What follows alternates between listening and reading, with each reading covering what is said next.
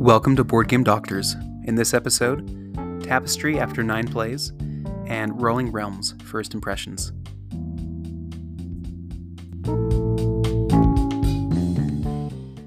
Hello, everyone. This is Phil, and welcome to the Board Game Doctors. I will be your doctor today. So, in this episode, I want to talk about my thoughts of Tapestry uh, after nine plays. I didn't quite get to 10 plays, and I don't think I will anytime soon. And my first impressions of uh, Rolling Realms. And so this will be a Stonemaier special, excluding, of course, Wingspan, which I will save for a future episode with my thoughts there. But let's start off with Rolling Realms, first of all.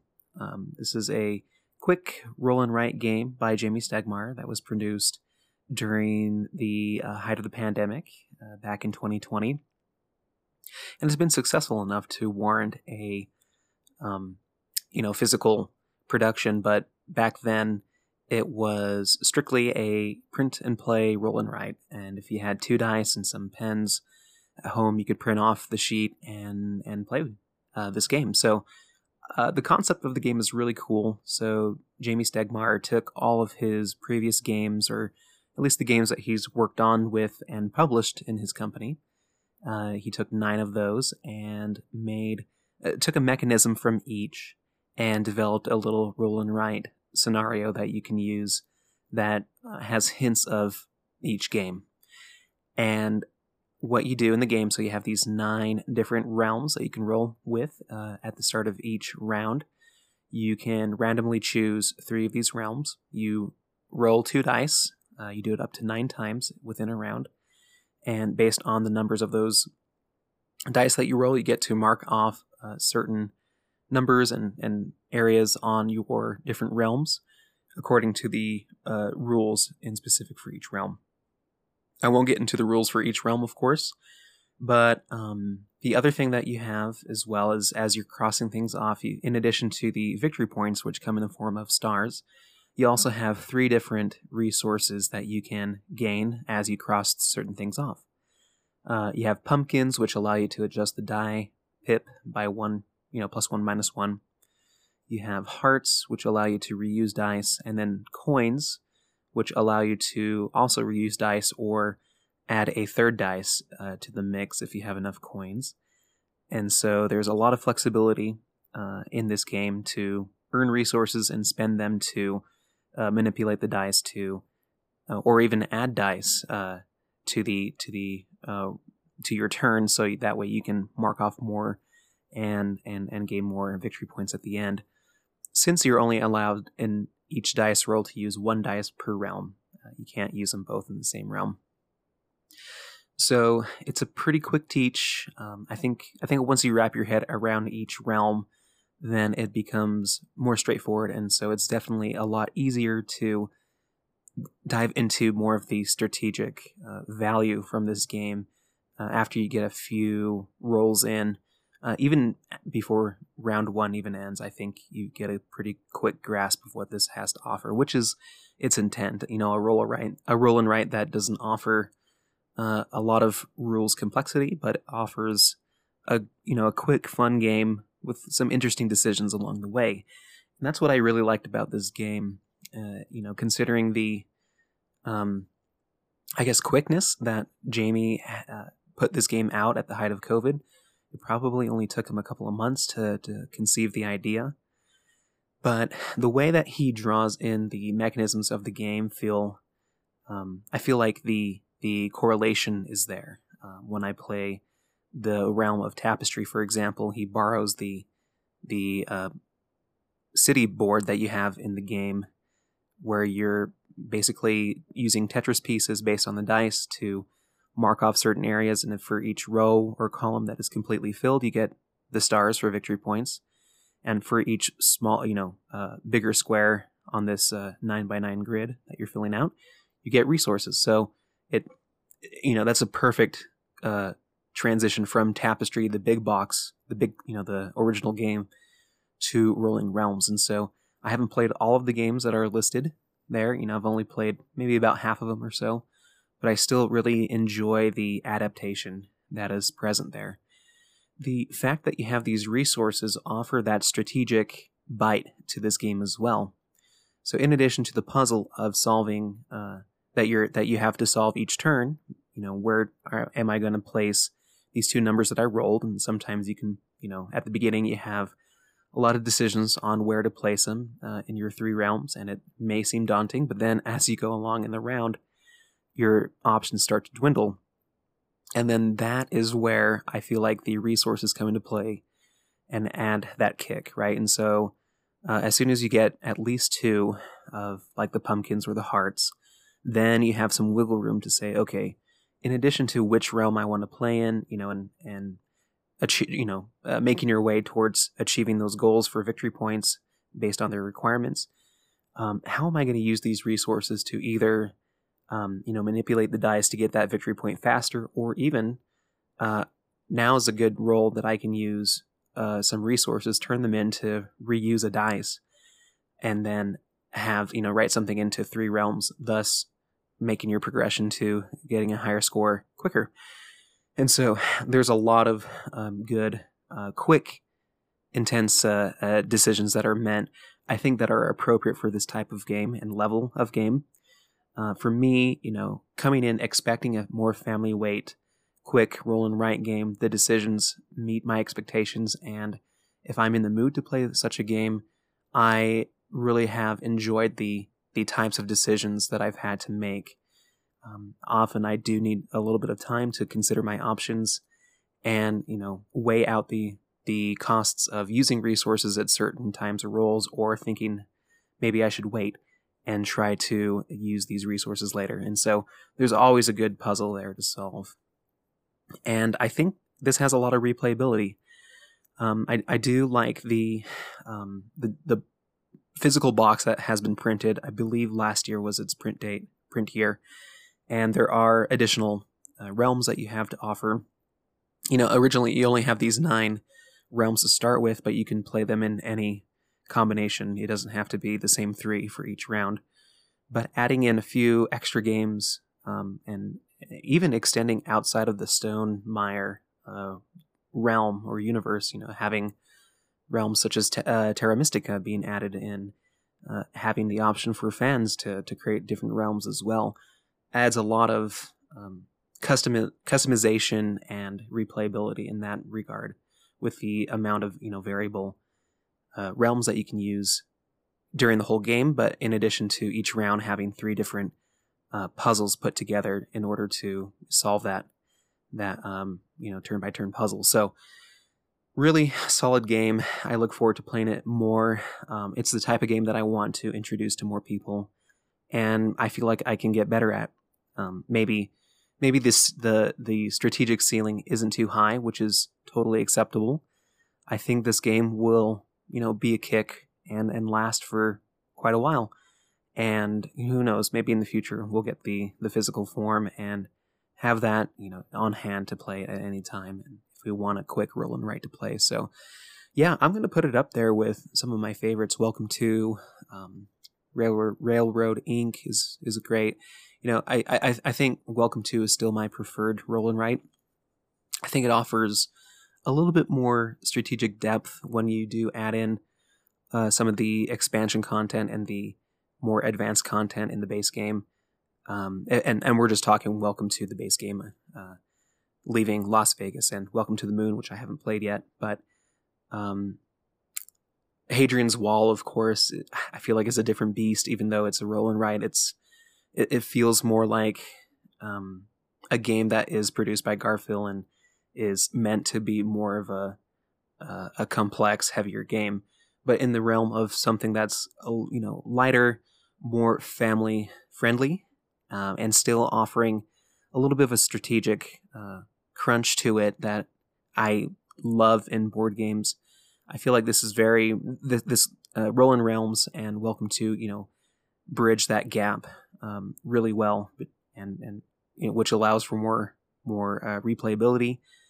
Um, not not just for me, you know, playing solo or something like that, or only having to get together with gamers. And so, yeah, I think it, it's going to be up there in my you know my my top five. Welcome to Ganz Schön Clever is also an, a great Roll and Write that I've tried out recently. I'm going to play it a few more times before I share my thoughts there, but glad to have tried that out. And uh, so let's move on to another Stonemaier game. Let's talk about Tapestry. So Tapestry has been an interesting game for me um, ever since I first saw and heard about it uh, back in 2019 when I started to uh, get into more of these heavier Euro style games. I um, immediately thought that this would have been a game for me. Uh, I'd always been interested in civilization as a theme, uh, whether that is you know pasted on versus uh, actually played out you know appropriately based on theme. That's a different story. But I liked the the you know the color of paint over this game. I liked uh, Wingspan, which uh, had come out around you know a little bit before, and really enjoyed the complexity and weight of Stonemaier games at first, and so I thought, okay, you know this this is probably going to be a fun game for me to try, and you know I, I gave it a shot back then, uh, doing a couple of solo games, and thought it was great. Uh, but then you know I slowly, you know I, I actually I should say that when I tried it solo, uh, I wasn't used to the Automa Automa very well, and so um, you know I I don't know. I think I, I, I, played it a couple of times and I thought, okay, maybe I should back off and uh, maybe this isn't you know right for me. One because I I suppose I was expecting a, a little bit of a different uh, you know approach to the game as far as civilization is is concerned. It it seemed a little bit too abstract, which has been a, uh, th- thing debated on by you know by the multitudes and so I won't get into that debate very much. But for me as well I felt like the the the connection to the theme wasn't quite there. It was it was too abstract right so if you haven't heard of tapestry um, the the reason why it's it's more abstract rather than thematic is you basically have four different tracks that you're advancing on. You have four different resources as well that pertain to each track. Of course, I'm, I'm leaving out the latest expansion, which adds the fifth track, but you basically spend resources to move up on a track. You perform the action that is listed on that track, and um, you just keep going around until you can't spend any more resources or don't choose to. You hit, uh, you know, the income phase, gain more resources, and uh, play a tapestry card onto your little tableau, and you keep progressing forward. So, in addition to moving up the tracks, you're also you have this uh, you know tableau in front of you of a city, right? It's a nine by nine grid with each square having you know containing nine squares as well. And so you are playing uh, income buildings, which are you, you, you, take those off of your tableau, you place them into your city. Um, along the track as well, the the main board track, you're also um, grabbing bigger buildings, which take up more spots. Um, and long story short, you get points if you are able to line up a complete column or row, uh, similar to how I just talked about with Rolling Realms. And you do gain resources, extra resources, if you happen to fill out those those bigger boxes. And so, you know, there's that aspect of the game where it's kind of a spatial puzzle. You know, where am I going to place these these houses and um, you know these little buildings as well as the bigger buildings. How am I going to puzzle that in? Uh, also, you know, you have your tapestry cards. You, always have a handful of, you know, a couple of cards that you can play at each turn, which may dictate how your next round will look, or era, I should say.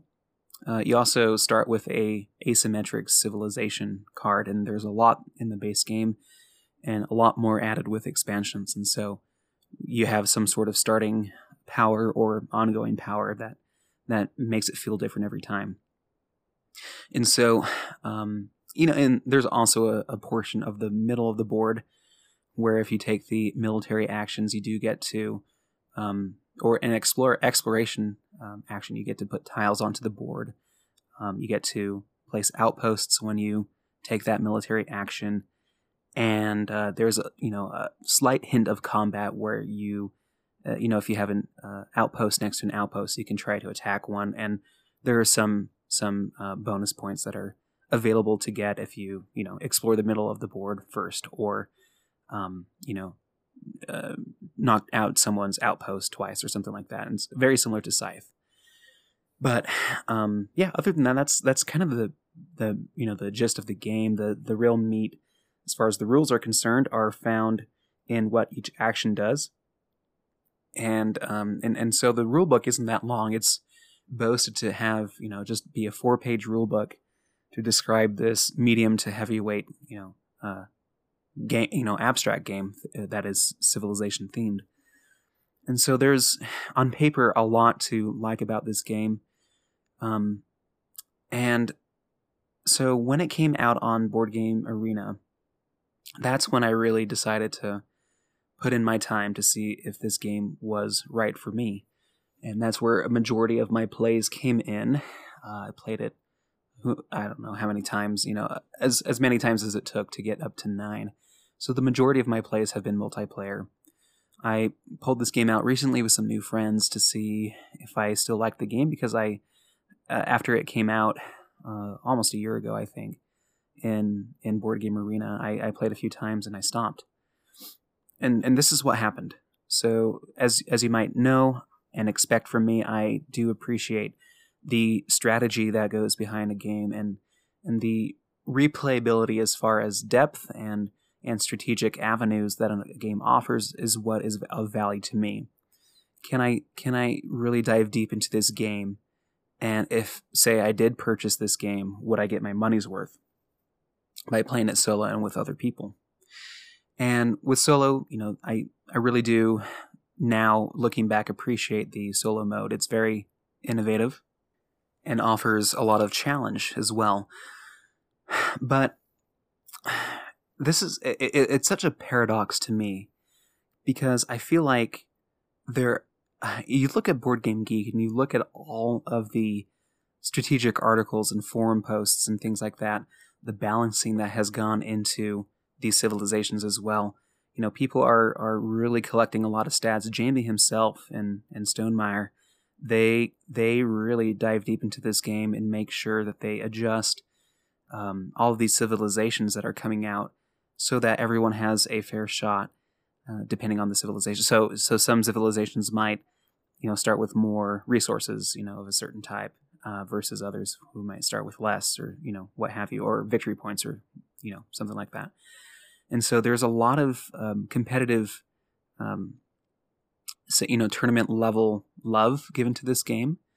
Uh, there's a lot of um, articles that and, and videos that talk about the strategy of this game. And to me, though, what what did it for me, in an, in a somewhat negative fashion, is I, I watched a video that kind of explained, um, like a key strategy that you you would want to perform in this game. Um, the the combination of like uh, going up a couple of different tracks, especially the technology and science track, um, is is is definitely one you know key uh, uh, you know method of strategy, and some pe- people have really basically mathed out what the optimal uh, moves are and what the optimal strategy is, with the slight variance depending on your civilization and what tapestry cards you get, as well as the inventions that uh, pertain to the uh, the tech section, the technology section, have to offer as well. And so, so to me, this game it feels so. If I were to compare it to another game that I really love, Hallertau, which Hallertau came out, you know, uh, years after Tapestry, but um, you have the the main focus of the game in in Hallertau is to move your community board to the right by converting resources that you gain. With the slight variance of the cards that you have to play that you can play at any time that make it feel different, as well as the interaction with the um, with the middle of the board with the worker placement aspect, right? Tapestry, the the moves that you take uh, is static, right? The the board is static, and all the tracks are the same every time. And the the you know the progression that you have is is the same. I, I would say that the the core strategy that you utilize in each game might feel the same as well, with the slight variances with civilizations and with um, uh, the tech cards and tapestry cards as they come out. The the uh, the cards that are you know that come into play they very they they feel a lot like a feast for odin where you know these cards are coming out uh, periodically and, and therefore you, you, don't start with a strategic uh, hand uh, per se. You, you you're kind of rolling along with it along the way. And um so so it, it's got that but oh and also another tie with a feast for odin this is something else that Jamey stegmaier said. I think in addition to perhaps the ramping up of actions that you take along each track, but the the puzzle solving aspect of your city board also was inspired by A Feast for Odin. So, you know, take it as you will. But I, to me, like if I were to compare this to Hallertau, which one would I pl- rather play? I feel like even though the main strategy is the same in Hallertau, the amount of variance and and and all the cards that are offered provide a different feeling of of progression in the game and, and a different avenue each time where you you know sometimes you're going to go really heavy into fields and, and, this is based on the decks that you have starting the game as well. They may you know be a sheep heavy game versus a, a field heavy game versus resource or barley heavy or or um, hops heavy etc uh, versus in tapestry i think um, i've kind of felt out each different strategy and um, I've you know I there's nothing left for me to explore in the game after nine plays. uh, there there theoretically is because the highest score that I I just gotten is you know just barely above 200. People can score well above that, I think, and so so th- yes, there is plenty of opportunity to min max this game to play it more correctly, and then at that higher level there's going to be all these variances and people reacting to different cards that come out. Um, the races that everyone starts, depending on your civilization or what have you, to get to certain buildings on these four tracks as well. Uh, plus, the expansions will also, you know, of course, offer more variability in play. But to me, you know, is that juice worth the squeeze?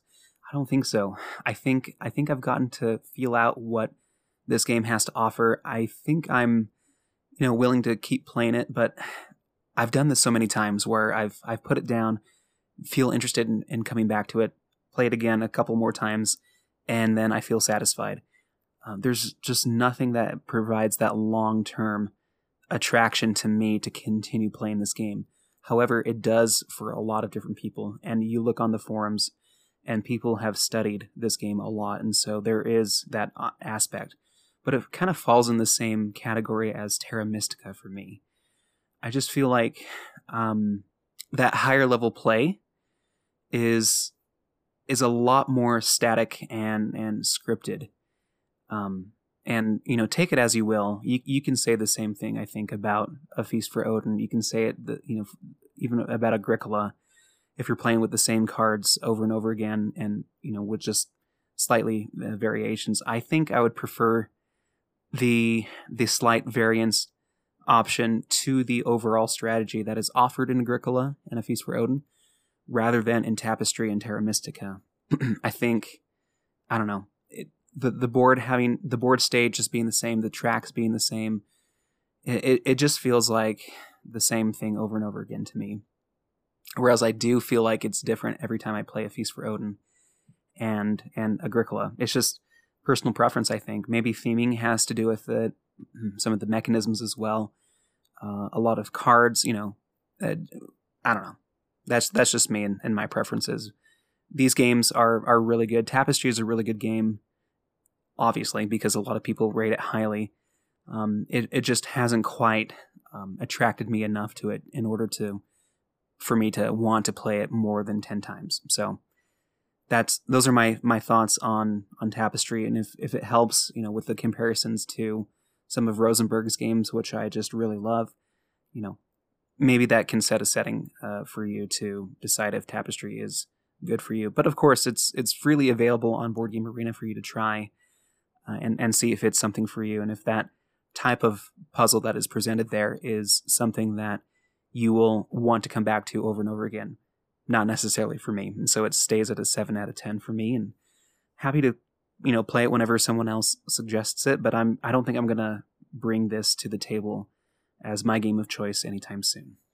But that is th- those are my thoughts on Tapestry and Rolling Realms. Uh, I think at this moment I would rather play Rolling Realms than than Tapestry. Funnily enough, but, uh, but yeah, I hope I hope you enjoyed it. You hoped my and I hope my my pers- my perspective helps and and and uh, yeah, feel free to try these games out for free because you can. uh, feel free to interact with me and, and Jacob on the blog post. I'll put a link to it as always in the show notes. And uh, let me know if you uh, really enjoy Tapestry and why this game is the best and why am I why am I wrong? Or if I'm if you agree with me, let me know, let me know as well. I'm I'm always open to comments and interacting with you. But once again, thank you for listening to this episode. Hope you schedule an appointment with your board game doctor real soon, and I'll catch you on the next one. Take care.